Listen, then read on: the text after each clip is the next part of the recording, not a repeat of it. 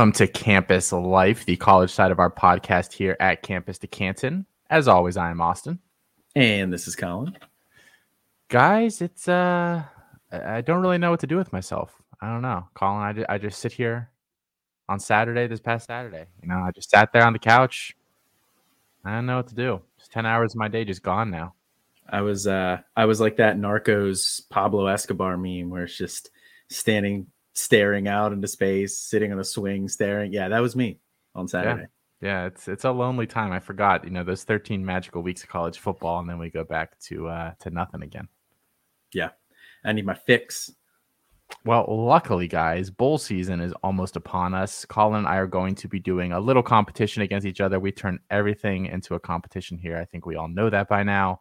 So we are going to pick some of those games here for you in a little bit. And we're going to, again, just review all of the news, all of the movement here in college football. Uh, talk a little Devy. You know, we've got a we got a pretty full show here uh, uh, tonight, Colin. And I will say we are not going to talk early signing day really at all tonight because uh, here at Campus Canton, we are going to be releasing a ton of video content this week on guys that sign on Wednesday. Early signing day, for those that don't know, is December 15th. So that is Wednesday. And it is the day where guys can officially sign that contract. They're going to school.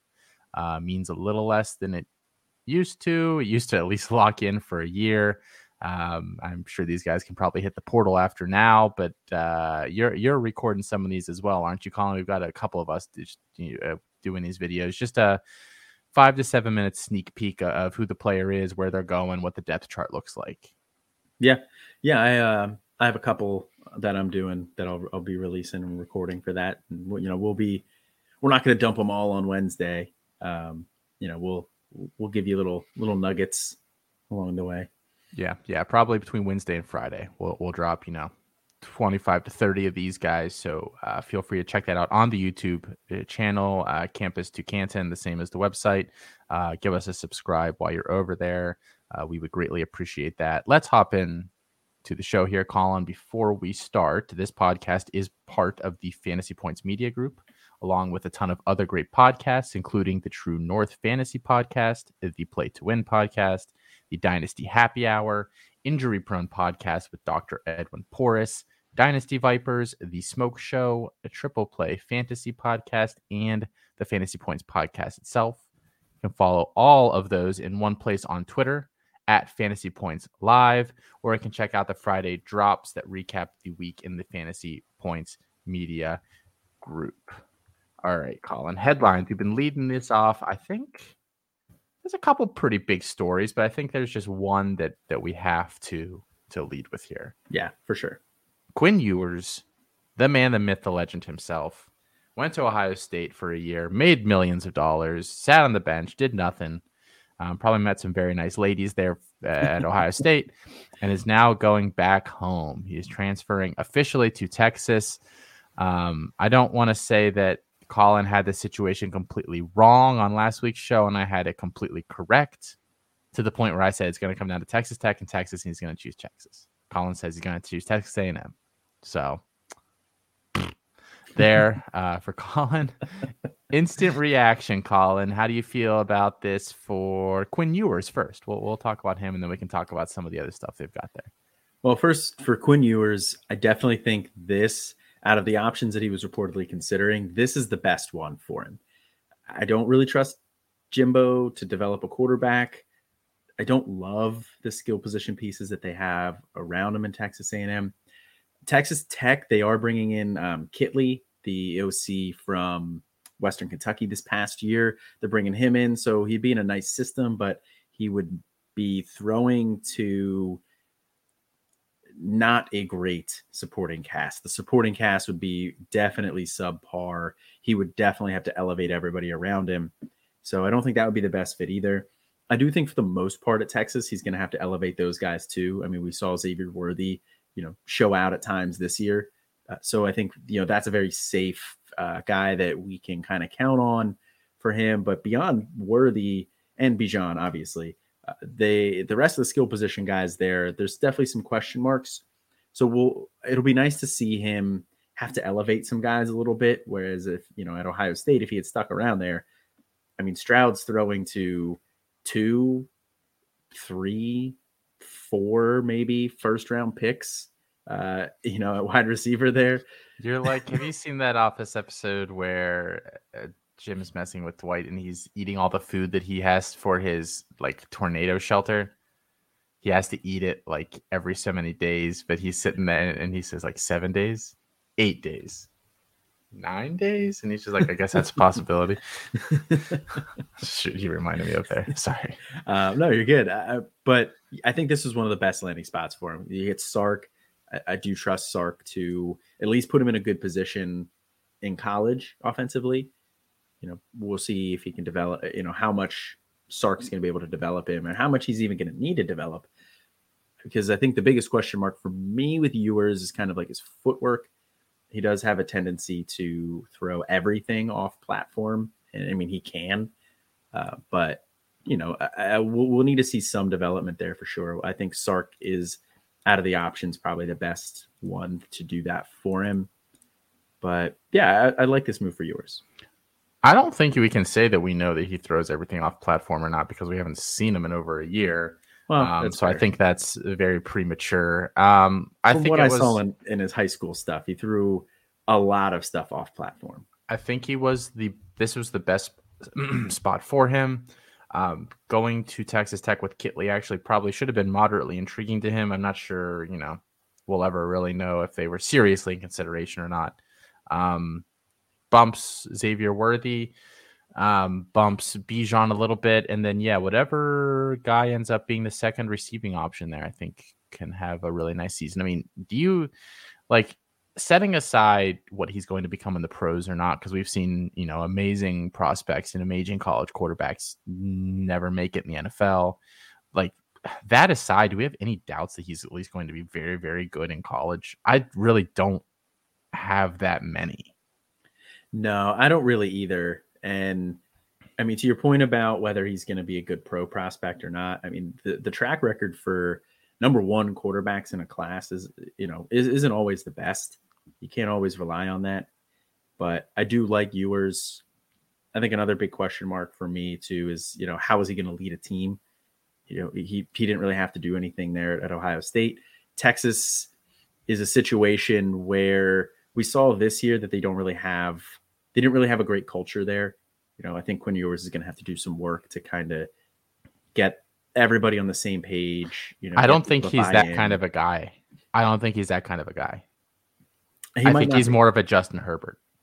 He definitely might be.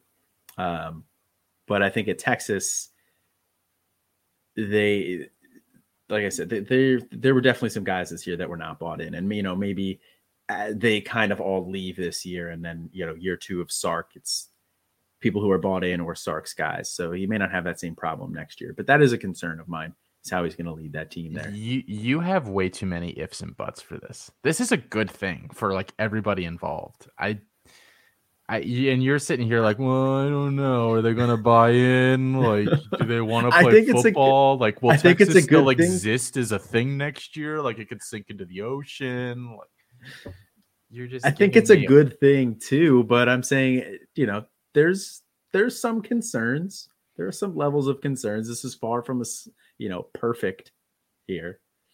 I think it's great. I'm not going to say the three magic words, uh, TIB. I am not going to say that sentence. Um, but I think this is a really good team. And I think, you know, Oklahoma just lost everything. I don't think Oklahoma wins three games next year or anything, but I think they're certainly at least one step back, if not two, uh, even with Caleb Williams uh, possibly probably staying there. And then what else does the conference have? I think Oklahoma State loses a nice chunk of their team. They lose their Iowa defense State coordinator. He's heading to yeah. Iowa State loses a lot. Uh, you know, Kansas is up and coming, but um, no, couldn't say that straight. I mean, Bay- Baylor loses a little bit, um, but they do keep Dave Aranda, so that that's a nice thing there for them. So I mean, it, it's a TCU conference in flux. It's bump, I think. yeah, Sonny, uh, maybe. yeah, yeah but yeah, I don't think it, they're on the level of Texas. And yet. and they lose Zach Evans, and I think you know Kendre Miller is really good. That's a whole other discussion for like I, the conference as a whole. I think you know I don't think there's going to be a lot of teams that are you know better next year than they were this year. I think a lot of them are probably going to be worse. So um, I don't know. I'm not. Yeah, I'm not going to say the three the three magic words, but nine wins for Texas. Ten wins for Texas. I don't know. I just put together. Like. I just put together what the three magic words were. You, yeah, T- put out the initials. You put out the yeah. initials there, and I was like, and I, I got it now. Yeah, it took yeah, me a while. I, am not saying that. Not not ironically, not uh, jokingly, nope. not seriously. I, am not saying that sentence. But, that's fair. Um, so if that's the biggest story, then I think the second biggest story just broke before we hopped on here. Spencer Rattler, guys, the five star legend himself, the former Oklahoma quarterback, um, who we had all these wonderful places that he was supposed to go this offseason, is going to South Carolina, campus to Canton's Chris Moxley's own South Carolina Gamecocks. He's going there along with Austin Stogner. There's rumors that Theo Wease may be joining him there as well to play under Shane Beamer. Um, to me, this signals that I don't think big teams and big coaches wanted him at all. And I know that there's a slight history there with Beamer, um, but I, I don't think anybody really wanted him. I think the rumors of like Lane Kiffin seriously wanting him I don't think he actually did. You know, Chip Kelly at UCLA, or like I, I just don't think any of these big schools that have openings were interested in him at all. Yeah, no, I I think that kind of is sort of what this signals here as well. Now, you know, he's going to be in the SEC, so that counts for something.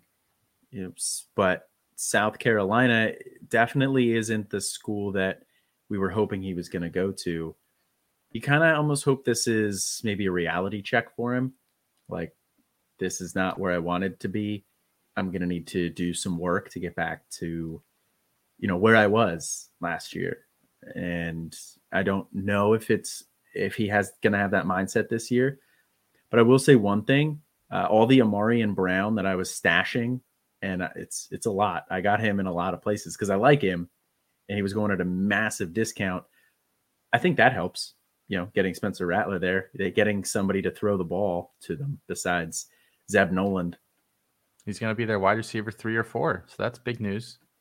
Well, who do they um, have now? I mean, they, will they'll maybe bring somebody with them, but yeah, it's a bummer now that Antonio Williams isn't going to go there. Uh, he's yeah. a he's a true freshman. The 2022 class uh, was between them and Clem. Well, Clemson came in late because all of the guys that were going there decided not to go there. Um, they really are only bringing in Adam Randall, um, so uh, he switched over there. But he would have been a fun player to, to go there. Uh, I'm sure we'll do a freshman profile on him uh, at some point. A player that I really like in this class. Um, any other reaction? I mean, Stogner's going there. Any reaction to that? I.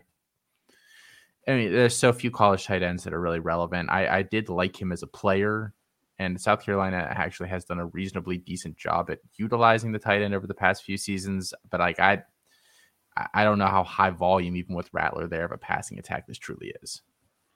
Yeah, I, I agree with that. I definitely think it's still going to be more run heavy. Uh, you know, maybe maybe it's helps Marshawn Lloyd. Because who do they lose? ZaQuandre White. That's it, right? I think at least from what so we've far. heard so far, we can, mm-hmm. you know, as of now, three of the four guys are coming back next year. So it's a lot of mouths to feed. I can't see them flipping, you know, from super duper run heavy to you know passing forty times a game. Yeah, yeah, I I don't see that the major change in the philosophy there either. But yeah. all right, next story here, Colin. I think we we tried to get these in in order of relative importance. Um, Georgia defense coordinator Dan Lanning heading to Oregon to be their head coach here. He is staying on to coach through the playoff, is my understanding right now. Um, at, at, least that's what I've read. So we'll see if that ends up holding true or not. He is the co defensive coordinator there at Georgia, has been for the last two years. Before that, he spent a year there as their uh, linebacker, one of I think believe outside linebackers coach. Um, so he's been there for three years total. Um, good hire. I mean, that defense was great this year at Georgia. If he can recruit, he, has got some guys there already. Good, bad. I, I I don't know. What do you think? Yeah, I mean, I think it was it was fine. I kind of expected Oregon, just being Oregon, to make like the splashy hire. I kind of expected them to to get a bigger name. I don't think this is a bad hire by any means. Um, I'll be very curious to see who he brings with him as as his OC. Uh, I think that's gonna be that's gonna be pretty telling. because I mean Oregon has a lot of pieces on defense. Like you got to think if Justin Flowe can stay healthy. I know we're not IDP here, but if Justin Flowe can stay healthy, you got to think he's going to have a monster year next year. You know they have a lot of pieces there, so that Sewell. defense next. Sewell. No Sewell, yeah, they got some some DBs there as well. Yeah, they have a freshman D lineman that played really well this year too, whose name I, I have him stashed in a couple IDP rosters. Brady something maybe I don't know. Maybe I I don't know, but I mean the defense is is has talent. He'll be able to recruit defense. The big question is obviously the offense, and I am known Ty Thompson truther, known Byron Cardwell stan, so I am obviously pretty heavily invested in who ends up being. You're biased. You're biased. You're biased. You're basic. You're biased. Um, no, so I'm obviously very invested into into who they get there. So I will be watching that closely. Yeah, and I think I did see like literally right before we started recording that Seven McGee hopped in the portal as well, so he's leaving. That creates, I, I think, I think we're working under the assumption that CJ Verdell's leaving. He I has think... eligibility left of some shape or form. Yes and then Travis, Travis Dye, I believe, also has eligibility in some shape or form. So I don't actually really know like exactly how that backfield's going to look. I think we care more about that offense if we get like I'll be interested to see who his his OC hire is, um, because yeah, they have a lot of talent at wide receiver, but they've not used it at all. Been like the most conservative offense ever, and Anthony Brown was terrible last year. Uh, he is gone um, the bad man can no longer hurt us. So um, whoever ends up being the quarterback there, you hope that it unlocks the the Ty Thorntons and or the Dante Thorntons and the um, Franklin. Um, Frank, yeah, the, the, the Franklins of the world. Troy um, Franklin. Thank you. His name just totally went out the window. I was like, ah, okay. And um, I don't know how you say it, McMillan that they're bringing in this year. Tetra Teteroya. Yeah, I don't know how to say his name either. Um, just a big jump ball guy. Yeah. Um, so so yeah, interesting there. Uh, topic number four here, Colin Kedon Slovis. Uh, now former USC quarterback is hopping in the portal. There were rumors last week that he was just going to go into the draft. I'm assuming that somebody said don't do that. That had that you know has knowledge of how the draft process shakes out. Um, I don't know what would be a good spot for him? Do you have one in like I don't think I think he has even fewer suitors than Spencer Rattler. Well, I think the one thing that you can at least say about Slovis is I don't really think there's any question about his, you know, maturity, his his leadership of sorts there. I don't think he's a phenomenal leader. I think he's probably more on the Sam Darnold spectrum of things, but you know, I don't think he's a head case. So that could cause some people to be a little bit more interested in him. I don't think he has to drop down to the G5 level. Um, you know, I think he can find some places to go. Uh, I don't really have any place on the top of my head that I'm like, oh, wow, this would be a great place for him to go. I th- uh, I actually think him playing at Texas Tech with Kittley would be interesting because I do like uh, he he is the Dollar General version of Bailey Zappe in my opinion.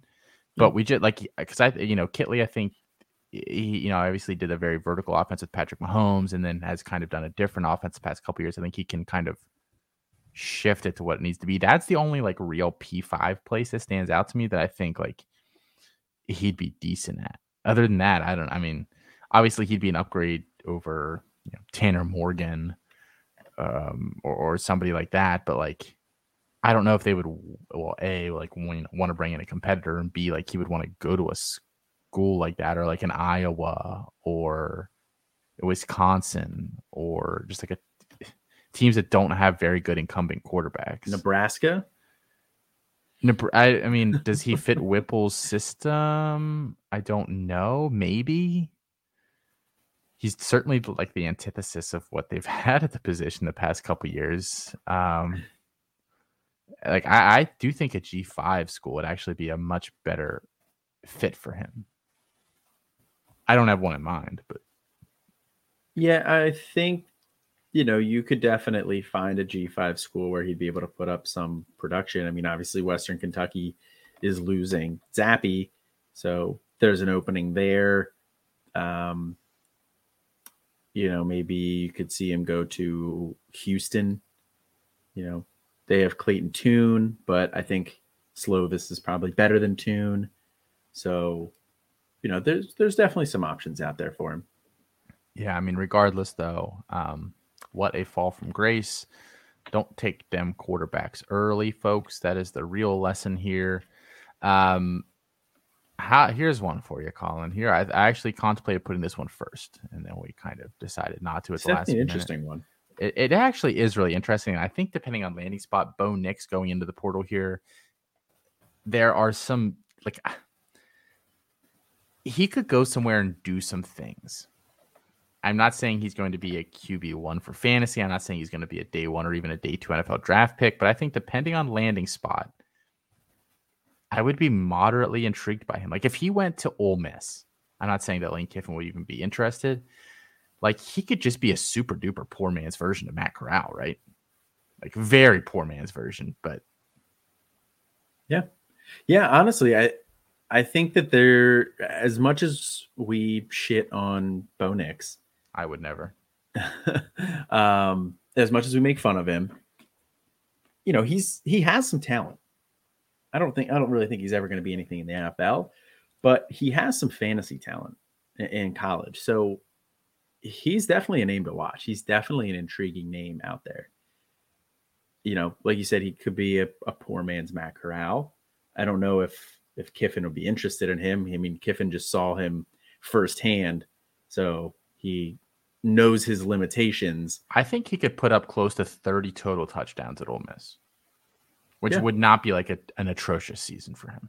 No, no, I think that'd be fine. Um, I'm not predicting that for the record. I'm that's not an official prediction. I'm just saying like there are landing spots where I would be moderately intrigued. Yeah. I don't yeah. want him to go to UCF and follow Gus Malzahn. I think we would have no, already I, learned our lesson that that's not good. I think he would learn that lesson too. I don't think that would be a good idea for him. You would think, but I mean, some of these guys Hard just follow say. coaches no matter what, and it's just that's true. Mind numbing. Like no one else loves you. Come on, buddy. Like, that's true. Yeah, I, I, think there's places out there where you know he he could be fine. You know, um, Oregon needs a quarterback potentially. I like Ty Thompson, but you know not everybody does, and the guy who recruited him is gone. Could see that potentially there. And one thing that um we should have mentioned with Kedon Slovis that uh, you so graciously shared in our Discord. Uh, Kedon Slovis's girlfriend is a uh, captain of the Pitt's women's soccer team. So, and Kenny Pickett's leaving. So yeah, it sounds fact. like they're pretty all in on Chubba Purdy right now, which is just like disappointing for a whole other set of reasons. you just sent your quarterback to the Heisman fucking final ceremony, and you can't find anybody that's more proven than Chuba Hubbard in the portal. Like, not Myles Brennan. Not, I mean, I know Max Johnson's probably going to go because his dad has like connections all over the place. He's probably going to be a Florida State or something. Yeah. Like, there's, there's just names in the portal. I'd rather have Dillon Gabriel as my quarterback for a year and then figure oh, it out later sure. than Chubba Purdy. Now, I mean, obviously Chubba Purdy's like the mystery box, but I, we know, know, what Gabriel is at least. Yeah, but so um, all right, so uh, we got a couple players either you know returning to their initial school here. So no news is good news. Hendon Hooker going back to Tennessee. He's been getting uh, like a uh, some slight draft buzz, and I don't want to call it, it. It's a little odd. Um, I don't think the NFL thought of him as some of the people like the armchair guys did. I really don't. Um, even though he has some tools to work with.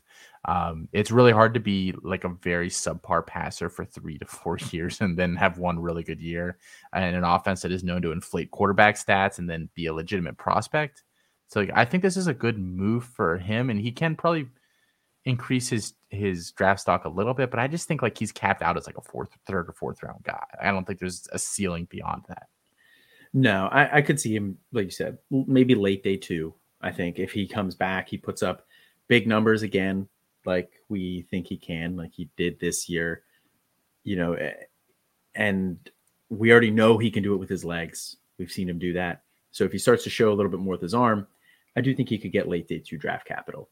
But the main reason we're interested in Hendon Hooker returning is for CFF value. And I think yeah. he's, you know, we said it last year at this time, or maybe a little bit, you know, a month from now last year. But Hendon Hooker is a good fantasy asset. And I think he's going to be a, a, very good fantasy asset next year. I could see him being a top 10 QB again. Yeah, I could as well. I actually think it's more likely than not, assuming he stays healthy the whole year, that he finishes yep. around that that that zone. Just because I mean, that, that offense is so is so good. Uh, Jake Haener also staying put. Announced um, if this feels like forever ago, but it has it has been in the last week that he is going back to Fresno. Released an apology video. Uh, Matt and I were talking about that. Um, like I don't. Uh, his obvious like his first reaction was I'm going to follow DeBoer. He wasn't eligible academically to do so, and I don't know if that has to do. I think they said he was a grad transfer. He would have had to be a grad grad transfer, and I don't know if he doesn't have a degree yet, or if his grades weren't good enough to get into Washington. I don't know well, which was, one of those two options it is. Uh, he was already there, yeah. but I don't know that that would uh, that like I I don't know if that would impact it. Yeah, I don't know. Uh, we've never really seen somebody transfer and then transfer back to their other school. So I don't really know how that would work. Yeah, we've seen guys do it for JUCO, like they didn't academically qualify initially and then come, but like I like so I I don't know. Um, but like you think he would have looked into that before he just like was like, yeah, I'm following coach, and then it's like, oh, actually, I can't Ooh, follow. Like oh, maybe dude. like figure that out first, and so you don't look like an idiot and have to issue yeah. an apology video. I don't think like, he had to issue an apology video. I can understand why fans are miffed. I think fans are allowed to be miffed at these kids, especially Jake Haener, yeah. who was nothing, and then came to Fresno and built some sort of a reputation, and then literally just wanted to to, to get out of there again. Like I well, get why fans would be miffed. I get why they would too, but I think you also have to understand that Jake Haener was nothing before he came to Fresno and was in DeBoer's system. So obviously he would want to follow DeBoer and stay in that system that has allowed him to shine and got he you know he got a little bit of draft buzz there after that you know UCLA game and the Oregon game before there's got... one man on this planet who was giving him draft buzz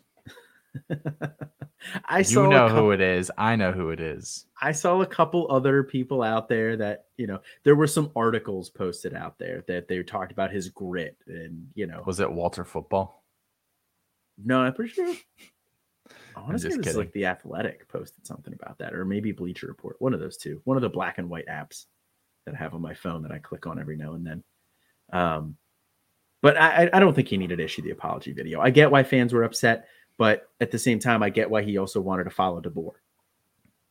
Um, and then the last one here, Colin, I'll let you just talk about this. Yeah, so this is um I, I mean we, we kind of saved the best for last here. Uh Ta'Quan Roberson, quarterback for Penn State, is in the portal. I am I am heartbroken. Uh, word on the street is he already has an offer. It's from Tennessee State. So, you know, sorry, Ta'Quan Roberson, you will be you will be sorely missed. Um, the guy who famously couldn't even take a snap correctly. Just amazing, amazing that a I this is nothing against him. It's amazing that a a college football coach at a moderately major P5 level program would let their quarterback room get to that level. Like just incredible.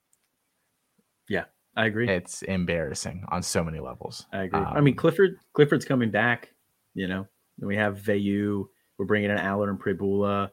So our room will be better. Do you have any hope for Pribula, who's from rural central PA there? I have um, no. No. So they, the, he plays for York, York Catholic? Catholic?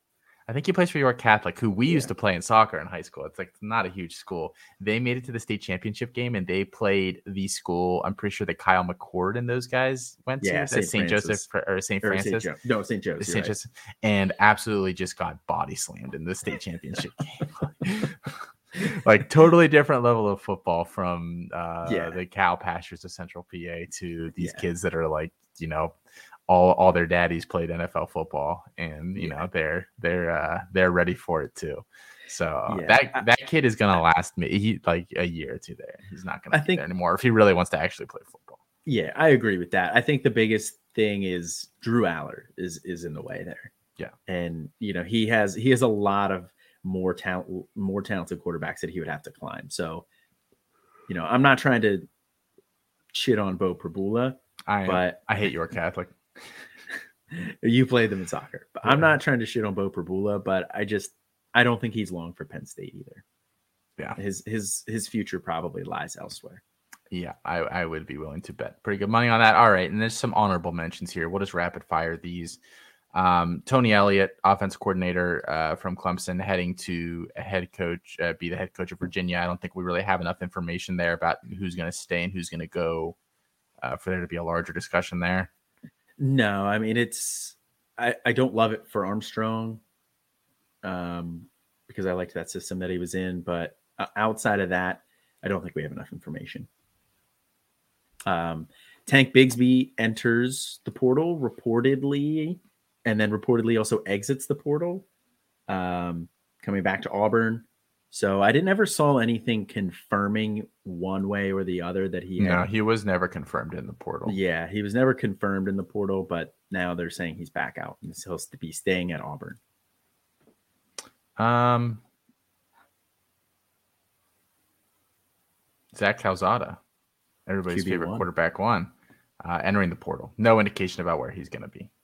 Um, so cool. And that's it. That's all I got. um, Ajou Ajou, the wide receiver from uh, Clemson, uh, had a moment in the sun here this spring. He has entered the portal as well. Uh, be, I'll, I'll be intrigued to see where he goes because he's he's athletic to say the least. He's big. Um, yeah, I guess so. Uh, Chevan Cordeiro, quarterback from Hawaii, that whole program seems to be falling apart. Uh, he is going to San Jose State and will probably be the starter there next year.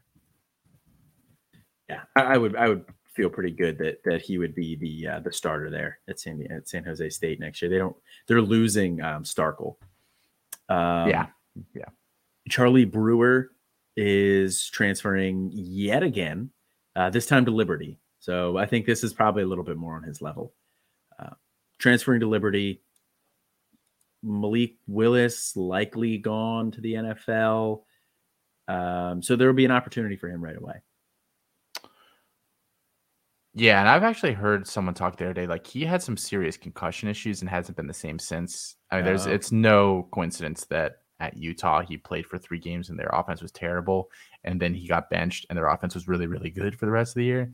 I just think he's washed like just completely. Um, so if he's Liberty starting quarterback, expect maybe four wins. He will get absolutely destroyed by the behind that offensive line. Um, every, uh, Josh Henderson, uh, third, fourth string. I don't know what we want to call him. Running back at UNC flashed a little bit in that bowl game last year, transferring to Indiana. Depth chart that's interesting. I think it's just a name to monitor, but it's not a guy that I'm drafting in supplemental drafts or uh, looking to go grab in any particular way. Um, yeah, everybody at Nevada is is in the portal. Um, you know, the head coach there, uh, Norvell, Jay Norvell, is is gone to Colorado State. Uh, did Tory Horton definitely go to one of them? I feel like went is confirmed to Colorado State, aren't they? I don't remember if it was um, if it was Stovall or if it was Horton. I didn't think any of them were actually going there yet because Elijah Cooks is in as well. But as far okay. as I know, none of them have followed him yet. I actually okay. expect a lot of them to, but yeah, maybe it's just I maybe it's I just saw people expecting them to follow them. Yeah, but yeah, pretty much mass exodus here at Nevada. That is seeming like a program to likely avoid for fantasy. Meanwhile, Colorado State likely on the uprise. Um, Tommy DeVito, former quarterback at Syracuse heading to Illinois. Might be the starter there. Illinois had some quarterback issues this year. So, a name to monitor. Probably not, again, a fantasy relevant guy, but stranger things have happened. Yep. And I believe what is the last one we have here Jalen Hall, uh, wide receiver, Western Michigan, is in the portal. Um, he had a he, he had a decent year this year, but he really got overshadowed by Skyy Moore. Um, so I'll be he's he's a guy I'll be interested to see where he ends up as well. All right. Uh, I think that's going to wrap it up uh, for today here. Um, let's talk. Let's talk about some coaching changes, like not specifically the actual coaching change itself, Colin. We just talk about a couple of guys here early on in this process that we think are getting a nice bump in value uh, because of a new coach or just, you know, the situation has shifted pretty dramatically for them. Try to pick guys that aren't leaving themselves, like something happened to them. They're not, you know, going elsewhere and doing something. Um, Colin, you picked like the most Colin answer ever. Is just embarrassing for you, but I mean, I had to stay on brand here. So my first option, my first pick here, uh, Jalen McMillan. Jalen McMillan, one of my guys, always been one of my guys, um, and he was just trapped in a pretty abysmal offense the past two years. So he doesn't really have the counting stats that you'd like to see. He has a decent market share from this past year. Nothing, nothing blows out of the water. I, I don't have it pulled up in front of me. I probably should have pulled that up. But he gets DeBoer, Kalen DeBoer, and that's a great offense. We just saw Jalen Cropper be very successful, very fantasy relevant in that offensive system. Um, you know, we saw some other guys have some flashes at times too. Um, what was their other wide receiver's name? It's escaping me right now. Um, for Fresno. The oh, for, wait, Cropper Kelly, Kelly, yeah, Kelly was the other one I was thinking of. So, you know, that offense can support a couple different options there, and I think Jalen McMillan is is likely to be the number one there this year. But uh, so so I think even on top of the Devy potential that I saw from him, I think you're now going to see some CFF production as well. You want to make a, a fun charity bet, Colin? Oh boy, I don't love where you're going with this. All right, hit me with it. All right. Well, the twenty dollars to the winner's favorite charity, a charity of choice. I know I will always choose the Greater Pittsburgh Community Food Bank. You can choose whoever you'd like, except for the Susan Komen Cohen whatever foundation because they're scam artists. Um, uh, you can take Jalen McMillan as their leading receiver. I will take Romeo Odunze as their leading receiver, and we'll call it leading receiver by fantasy points. So, you know, we won't get in the discussion where we get to the end of the year and like one of them has more receptions, but the other has more yards. Like just pure fantasy points, half PPR. Jalen McMillan, Romeo Odunze.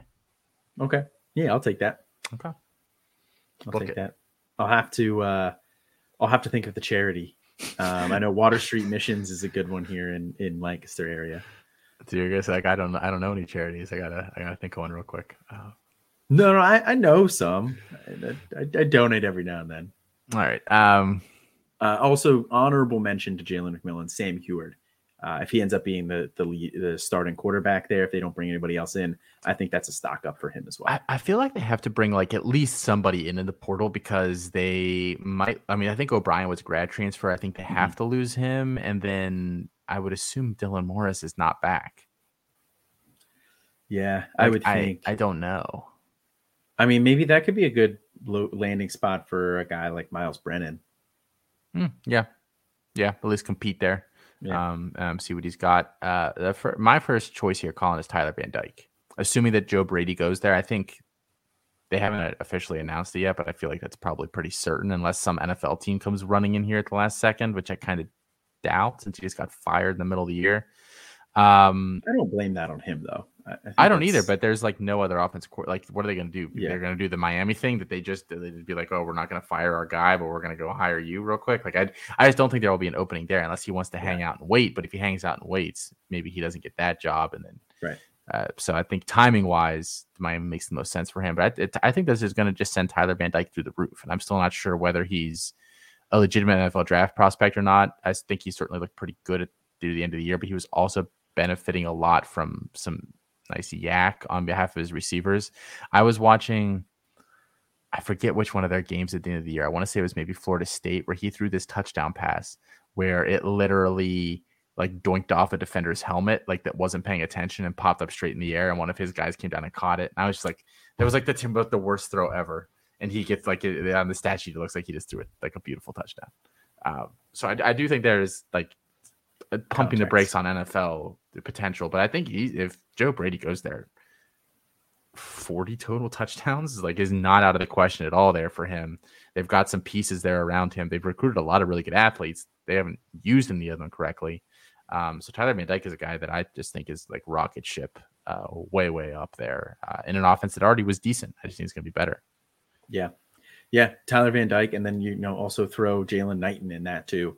Uh, you know, I think or whoever. I'm hesitant yeah. to say Jaylan Knight just because I'm not 100% sure if that rule is 100% his or if they'll like true. split it 50 50. Um, That's true. Because they get, I mean, Cameron Harris is going to the NFL draft, but everybody else, I think, comes Chaney. back. Chaney, Thaddeus Franklin, um, insert other back here. So, yeah. Yeah. Uh, my next one is Quentin Johnston. Um, Sonny Dykes going to TCU.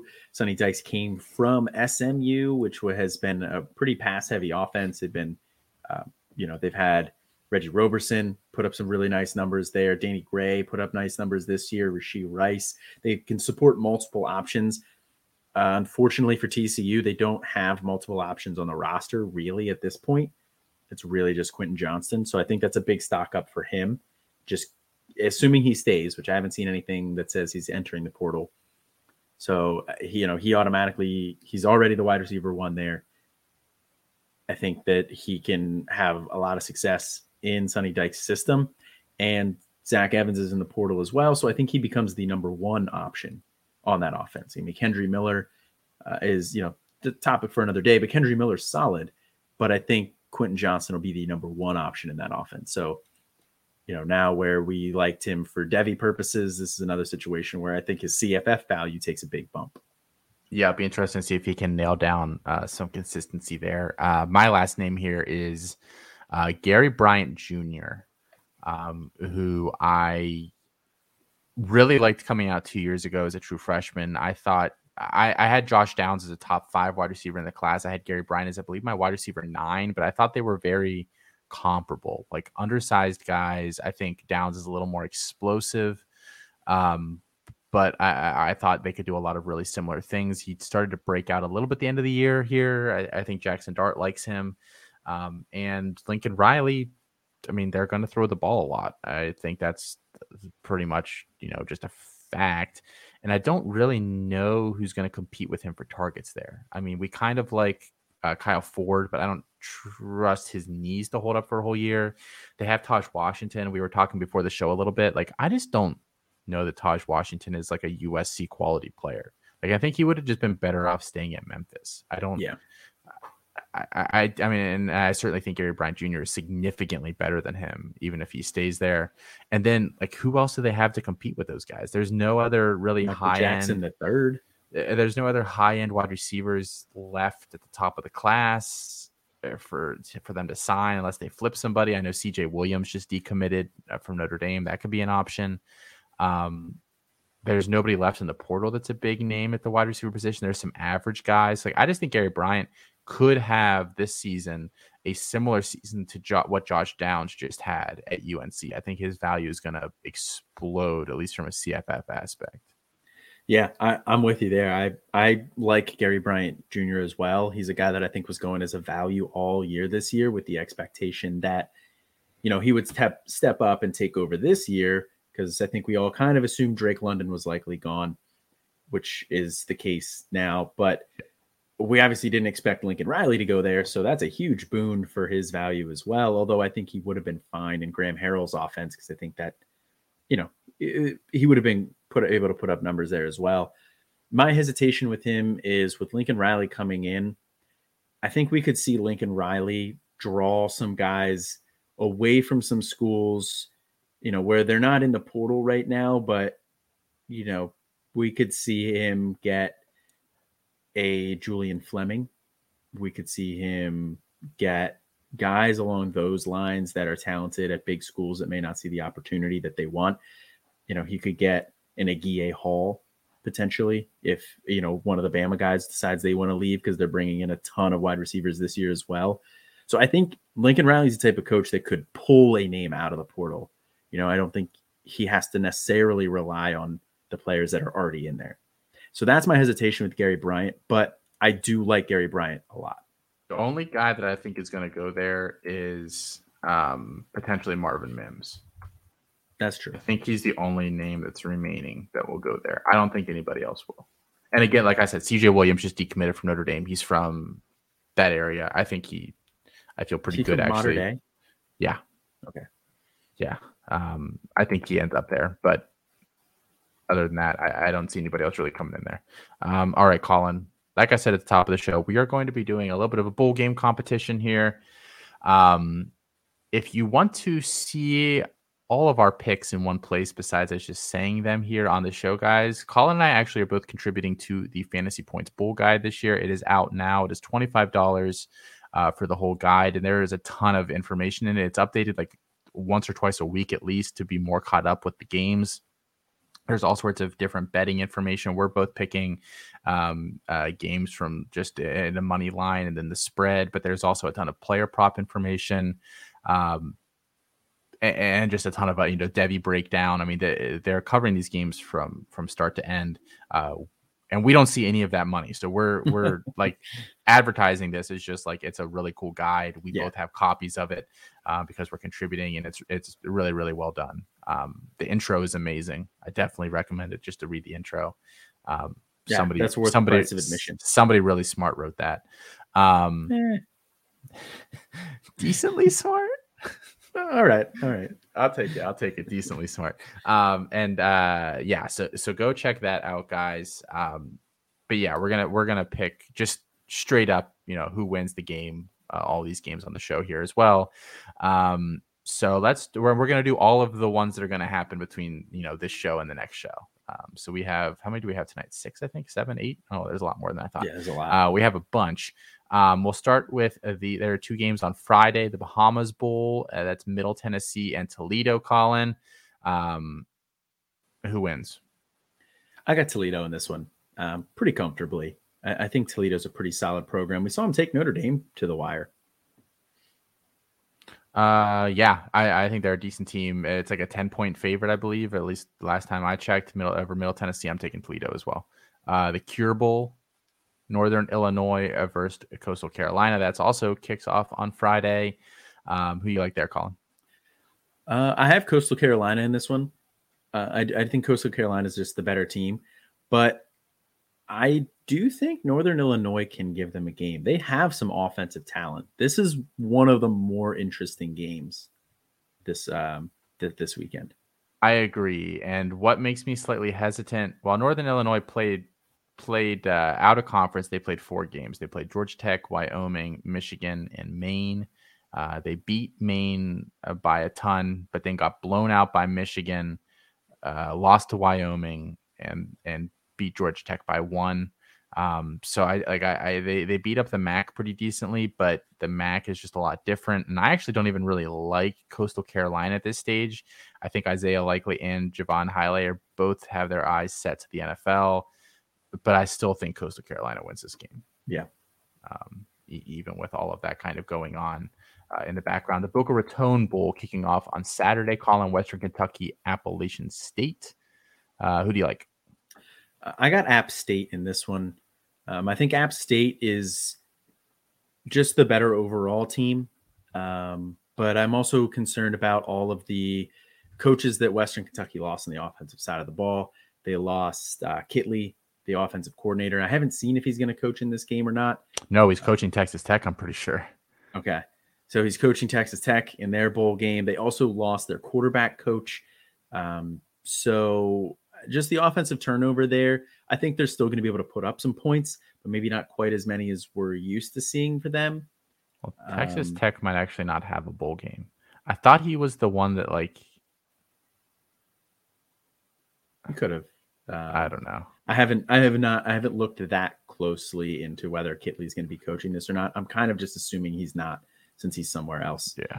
Um, but yeah, just do the offensive turnover there. I think and I think App State's a better team. Uh, so I'm actually going to take Western Kentucky. Uh, like I know that the smart pick is probably Appalachian State. I just, and I know Tinsley's not playing at all. Um, yeah, but I don't know. Like App State just like when things get real, App State just crumbles, and they really do. And I just, I just don't think they're a very good team. So yeah, I'm going Western Kentucky. The New Mexico Bowl Saturday, UTEP Fresno's an interesting one because Fresno obviously know their head coach is no more. Uh, Jake Haener banged up. Who do you like, Colin? Picks up, baby. We're going with the Miners here. UTEP, um, just for you know, I think UTEP is a a good team. I think all if Fresno had all of their pieces, I think Fresno would be the better team, and I would take Fresno. But no DeBoer head coach. Jake Haener banged up. Um, yeah, I think that uh, I think UTEP can give it to him.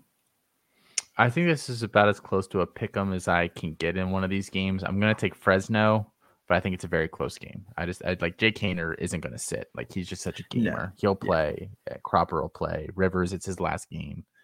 Um, so I, I think they'll go out on a high note. Independence Bowl also on Saturday here. UAB, BYU, the Alphabet Bowl is what it should be called.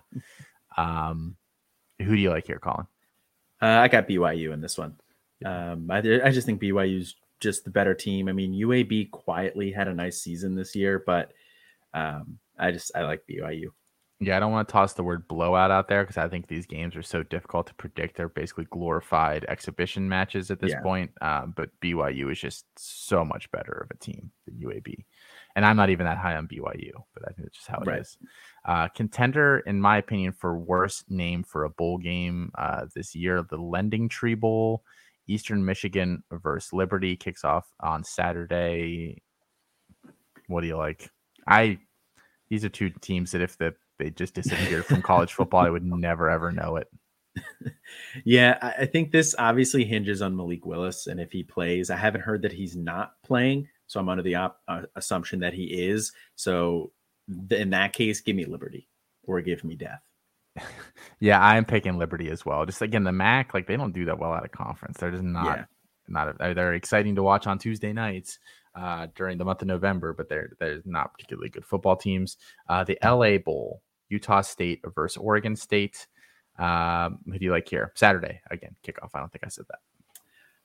So I'm picking Oregon State, but I think Utah State is sneaky here. I think Utah State's offense is very good. Uh, I, I could see them giving Oregon State some trouble, maybe, but I just think Oregon State is just the better team. They had a nice year this year, they really did, and um, you know, in the Pac-12, I think that definitely means a lot more than Utah State in the Mountain West. If this should have been the sneaky bowl, because both of these teams are sneaky in my opinion. Like I yeah. think Oregon State is sneaky decent, and I think Utah State is sneaky decent. But give me Oregon State, yeah, yeah. Uh, by by just a smidgen there. Uh, the New Orleans Bowl uh, UL, Louisiana Lafayette against Marshall, Saturday kickoff. Who do you like? Uh, so um, I'm, I am taking UL, even though Billy Napier is gone. But I just think UL is a more talented team overall. I think Marshall has some pieces, but uh, top to bottom of the roster, UL is just better. I agree. Uh, basically the same rationale. It's close. I know no Napier, but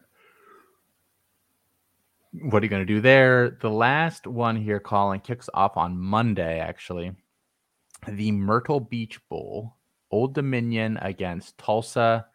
Um, who do you like here? I don't know. I'm taking Tulsa here as well. Just same thing. Just think they're a better team than ODU. Um, Tulsa, they had a really nice year last year. They lost some pieces, not quite as nice of a year this year, but I still think they have some talent on there. Whereas ODU, I mean, good for them for getting bowl eligible. That's kind of where I'm at with ODU. Um, I'll take Tulsa too, but again, I I really do not care about that game at all. Um, either the teams about the outcome, don't care about Myrtle Beach, none of it. I don't care about any of it. Um, all right, Colin, we're doing these freshman profiles here. Um, again, guys, check out the YouTube page. We're going to be doing just like these quick hitters for signing day, but all off season, we're going to be doing like deep 10 to 15 minute profiles on a lot of these guys. We're going to try to get as many of them as possibly can, and we're going to cover them on this show, uh, along with a ton of other project opportunities we have for the freshmen. Huh?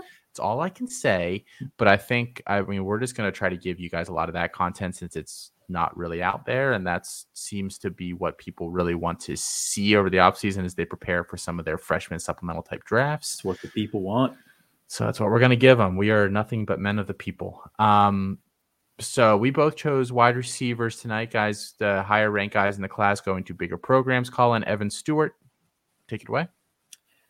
Yeah, so you know, sticking with the the bigger name guys here, um, Evan Stewart is the uh, wide receiver one there for 27, 24 7. Um, he's out of Liberty, Texas. He is a five star guy in both the composite and uh, 24 7s. Committed to Texas A&M. Uh, expected to sign there on the dotted line this week. Uh, six foot 175. So a little scrawny. Could add could stand to add some weight. Uh, produced pretty early in school. Uh, 2019 as a sophomore, he had 43 catches, 757 yards, and seven touchdown catches. More of the same the year after that. This year, uh, 22 catches, 487 yards, and three touchdowns, six carries, 82 yards rushing, and a touchdown. But that's through three games. Uh, he opted out this season after three, just three games, kind of following the Jaydon Blue path, but he actually, you know, stepped out there on the field for a little bit. So good production early before hanging it up. Uh, he's also just a, a nice little note. Um, Texas 5A state long jump champ in 2021, silver in the triple jump, uh, anchored the gold, uh, anchored the anchor leg of the gold medal winning 4x4 team. So accomplished track athlete, uh, ran a 10 5 800 meters. So he has some speed there. And that's one of the things that stands out when you see him on tape. Obvious speed, lots of catch and runs, um, pulls away from defenders frequently. I think he's also got uh, he's a good uh, lateral athlete as well. So not just linear. He's shifty. Can make defenders miss in tight spaces. I think he has good open field vision as well. He kind of winds his way through traffic. He sees where some blocks are set up, follows them downfield. There's some examples of him returning kicks as well. Uh, I think he catches the ball well too. Catches it with his hands. He doesn't let it get into his body, uh, which is it's a good sign, especially for somebody on that size. Um, he is in terms of route running. He is quick in and out of his cuts. He's quick in and out of his breaks. He stops and starts quickly. He's got good acceleration there. He gets on top of defenders very quickly. Definitely a downfield threat. Uh, I think he tracks the ball well in the air too. He's got experience playing inside and outside, um, but he, he while he has experience playing inside and outside, I'm not sure he can do it at the next level, uh, and especially at the NFL level. I think he projects mostly as a slot at this point doesn't really run a variety of routes, mostly some comebacks and curls, screens, go routes. Uh, he does show flashes of some good route running, but definitely needs more consistency. Doesn't really use many release moves off the line. He mostly relies on his acceleration, just getting on top of defenders quickly. Uh, I don't know if that's necessarily something that will track at the next level as well either. Uh, he's kind of the versatile, speedy wide receiver that's becoming more popular these days. I think he's a very high ceiling if you can put it all together, but he needs a lot of refinement. Um, and I'm not really sure if Texas A&M is a place that's going to develop him the way he needs to be developed. Him going to Texas A&M makes him the one of the biggest fades in all of uh, the freshman class this year for me. Jimbo Fisher was has been a offensive coordinator and a head coach at at big programs over the last two decades at LSU, at Florida State, and here at Texas A&M. The, the, the only receivers he's really developed, the only receiver he's really developed for the NFL is Kelvin Benjamin. Like af, after Kelvin Benjamin, he he was there with Dwayne Bowe at LSU as well for a little bit, and then after that, I think the next best is like Devery Henderson. His track record for wide receivers is atrocious. He has no idea what he's doing with them at all. Evan Stewart is a guy that I think needs a lot of development. I think he like I, I comp him to JoJo Earle, but he's like 90% of JoJo Earle. Like I don't think he's as good as JoJo Earle was coming out. I have him rated lower than I had JoJo Earle, And so him going to Texas A&M, I would just caution anybody. You know, they can look what he just did to Demond. He didn't even play as a freshman. Like I don't even know if he touches the field next year. Yeah, that's uh, definitely going to be a concern. Now, Ainias Smith, I think, will go to the NFL this year. I you think, think he does go? He's a senior, right? No, he's only a third year guy. I'm pretty sure. Oh, is he? Okay, if he's a third year right guy, I think he comes back. But if he is a senior, I, I think he would go. I don't think he would use like a fifth year of eligibility. But I, I he's think list, he's listed as a junior, and I think he is a third year guy as well. I think like he wasn't eligible last year. I'm pretty sure. Okay. Okay. So then, yeah, I mean, I was going to say Evan Stewart could step into that role. So maybe he doesn't touch the field at all this year. The, the other thing is like unlike JoJo Earle, I don't think he has the positional versatility. I don't think he's hybrid. I think he's all wide receiver. Like yeah. I don't think he can play that role effectively. Like JoJo Earle is really dangerous, like at the line of scrimmage. I don't think Evan Stewart is. I think he's more of a downfield guy. I do think he's more of a downfield guy. I mean to I crap do... on this kid because I did. I talent wise, I have him as like my wide receiver six or something. Like I think he's a very talented kid, but just wanted to throw that out there. Yeah, yeah, I think he's very talented. I think downfield threat is obvious. I think that's something that's going to definitely translate um, because, like I said, he gets on top of defenders so quickly. His speed is just obvious. But I, I think he's quick. Like I said, he's quick in and out of his breaks, and he has enough lateral agility that I think he could develop into a guy that could be dangerous at the line. But uh, that requires some projection. Yeah, um, definitely some issues there. And then um, I'll pull up his ADP while I'm talking, um, just so I can give a sense of through five drafts, uh, kind of where where Evan Stewart is going. He's going pretty early. I believe it's fifth round. Um, so again, probably too early uh, for my blood. Um, the guy that I want to talk about here tonight is Kyion Grayes uh, wide receiver, uh, supposed to be going to Ohio State. Uh, that is where he is committed at the moment. Uh, he is uh, from Arizona, uh, six foot, 175 pounds. When Ohio State originally offered him, he was a very low three star and has since jumped up the rankings. He is a, a mid to high four star now. and is one of my top five wide receivers in the class. Has a tier one grade for me. Um, some notes on Kyion Grayes. He is extremely explosive off the line, a, a very nice first step. Um, he's got some release, pa- like a decent release package already. He's got two or three different ones that he uses. He's going to obviously build that up uh, over the next couple of years at Ohio State. Uh, but they've done a very good job of developing guys that are his size over the past few years. So I think that's great. Um, really nice start stop ability. Um, some of the best in this class. Um, and, and, like Evan Stewart, he just puts those defenders on their heels so quickly because he just attacks that space. He really knows what to do uh, when when a defender's in off coverage. We haven't seen him much in press, um, so can't comment too much on that. Um, but but yeah, he, he's he's developing nicely as a route runner already. I think a couple years there at Ohio State, he'll be even better. He's a smooth athlete. He's not necessarily um, you know a sudden guy. Uh, but again, that's just the kind of athlete I prefer generally. I prefer guys that are kind of gliders um, over sudden athletes. So I think that's good. Uh, he does pretty well at catching the ball through contact, even though he's got that smaller frame under 180 pounds there at six foot. Uh, and that is something obviously he'll want to bulk up a little bit. He's never going to be a jump ball guy, but I think he tracks the ball well deep, uh, attacks it well in the air. Um, and I think you know, my my biggest note on him is that I think if you watch all of the wide receivers in this class, I think I've I've watched and graded 55 right now. Um, that he is the best that I've watched at stacking corners. Like he just does it so well. Um, and that, you know, like guys are just good at that or they aren't. Jahan Dotson's amazing at it. Like Chris Olave is very good at it. A lot of these guys can just stack those corners, and I think he does it very, very well. He's not really dealt with a ton of physicality yet. Like I said, not either at the line of scrimmage or downfield. So that's kind of an unknown.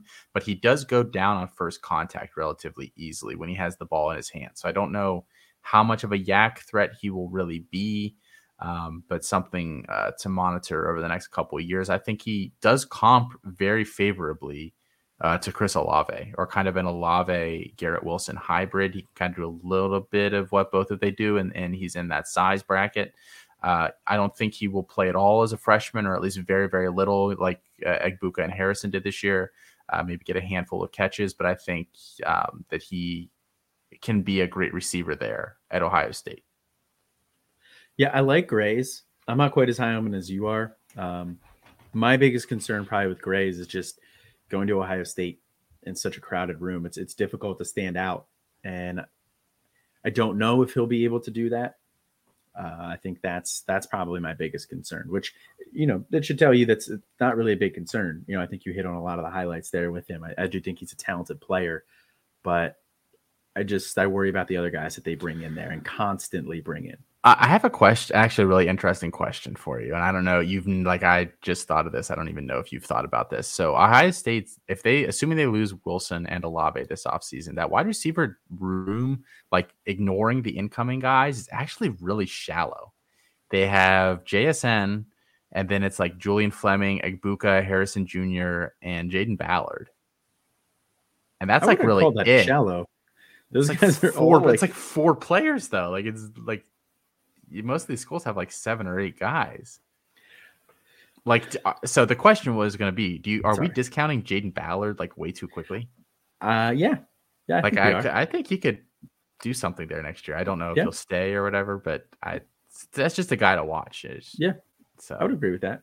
Kind of popped I, into my mind because I I get what you're saying in that it's you know a lot of rooms are you know six, seven, eight players deep, and Ohio State's not assuming those guys you know Wilson and Olave both leave, but the top end talent there is you know very good. It's it's going to be hard to get on the field over JSN, Egbuka, um, Harrison Jr., Fleming if he stays. You know, those are a very solid top four, top three, especially maybe top four. Ballard also, I think, is somebody who's talented in their own right as well. So there's a lot of talent in the room, even if it is a little bit shallow. Oh, they like to rotate six guys. So even if you figure if Julian Fleming plays and, and looks decent or whatever, and then you have JSN, Harrison, and Egbuka, that's four out of six. So there has to be two other guys play. Is it Ballard? Is it Grayes? They've got a couple other guys. They've got Caleb Burton. They've got um, uh, Kojo Antwi, and they have uh, another guy as well whose name is just totally out of my head. Uh, he's a kind of he's more of a hybrid guy, like a Mookie Cooper RB ish type. Um, so it'll be interesting to see. Just maybe they use Evan Pryor a little bit for thought. Oh, could be interesting. Could be interesting. That that would be actually. Um, I mean, did, does, does, Gee Scott Jr. make more of a comeback? I mean, I, I really don't know because Ruckert's leaving too. All things to think about here this offseason. That's what makes the offseason so fun. But that is going to do it for our show here tonight, guys.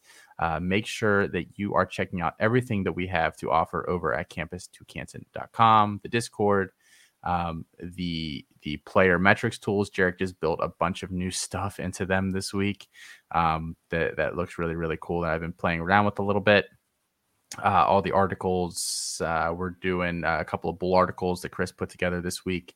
Um, so lots of good stuff going on over there. The other podcasts here on the Campus to Canton feed. Uh, Why wait till Sunday? Uh, Devy debate, fantasy football roundtable, uh, and of course Campus Life and Canton Bound. We will have the NFL side of the podcast here for you guys later this week. But until then, I am Austin, and this is Colin, and have a good week, guys.